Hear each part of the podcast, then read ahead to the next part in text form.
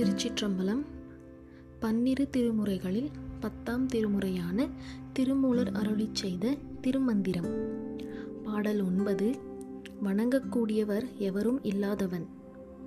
பாடல் பொன்னால் புரிந்திட்ட பொற்சடையென பின்னால் பிறங்க இருந்தவன். பேர் நந்தி.